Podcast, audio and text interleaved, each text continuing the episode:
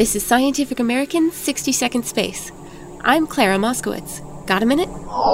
The moon has taken its fair share of beatings, as its craters attest. And last fall, the moon took the biggest impact we've ever seen when a huge meteorite slammed into the area known as the Mare Nubium Basin. Spanish astronomers spotted the September 11th collision using a telescope network that automatically scans the moon.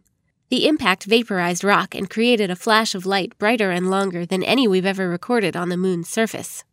The compact car sized meteorite smashed into the moon at 61,000 kilometers per hour. The ensuing explosion had the force of 15 tons of TNT, creating a new crater 40 meters wide. Anyone on Earth who happened to be moon gazing at the time would have seen a flash almost as bright as the North Star. The moon gets pummeled by space rocks more often than Earth does because it lacks our protective atmosphere.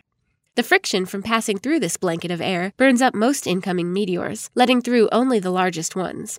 Without such a shield, the moon is defenseless. Poor moon. But hey, better it than Earth. Thanks for the minute. For Scientific American 60 Second Space, I'm Clara Moskowitz.